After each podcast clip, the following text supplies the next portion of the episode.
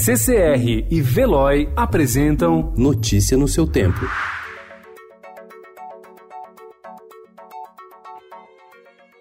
Olá, sejam bem-vindos. Hoje é segunda-feira, dia 30 de dezembro de 2019. Eu sou Adriana Simino, ao meu lado Gustavo Toledo. E estes são os principais destaques do jornal Estado de São Paulo.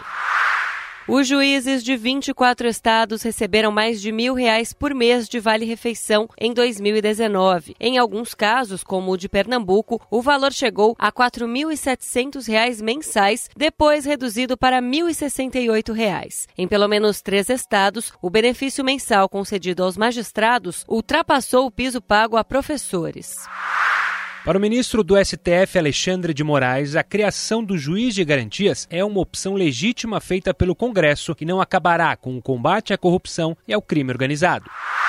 Cada vez mais elaboradas, as festas do pijama para crianças se transformaram em eventos personalizados. Esse formato conta com serviços de empresas especializadas e pode ser realizado até em hotéis. Congresso altera quase 30% dos vetos de Bolsonaro.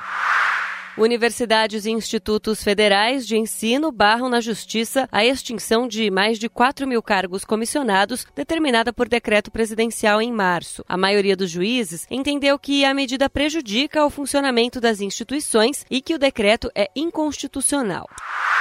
Estados Unidos bombardeiam grupo xiita pró-Irã. Professor do MIT, Sinan Aral, conduziu estudo que mostra que fake news se espalha 70% mais rápido. A edição de número 95 da Corrida de São Silvestre será amanhã, reunindo amadores e elite. Firmino vira brasileiro com mais gols no futebol inglês.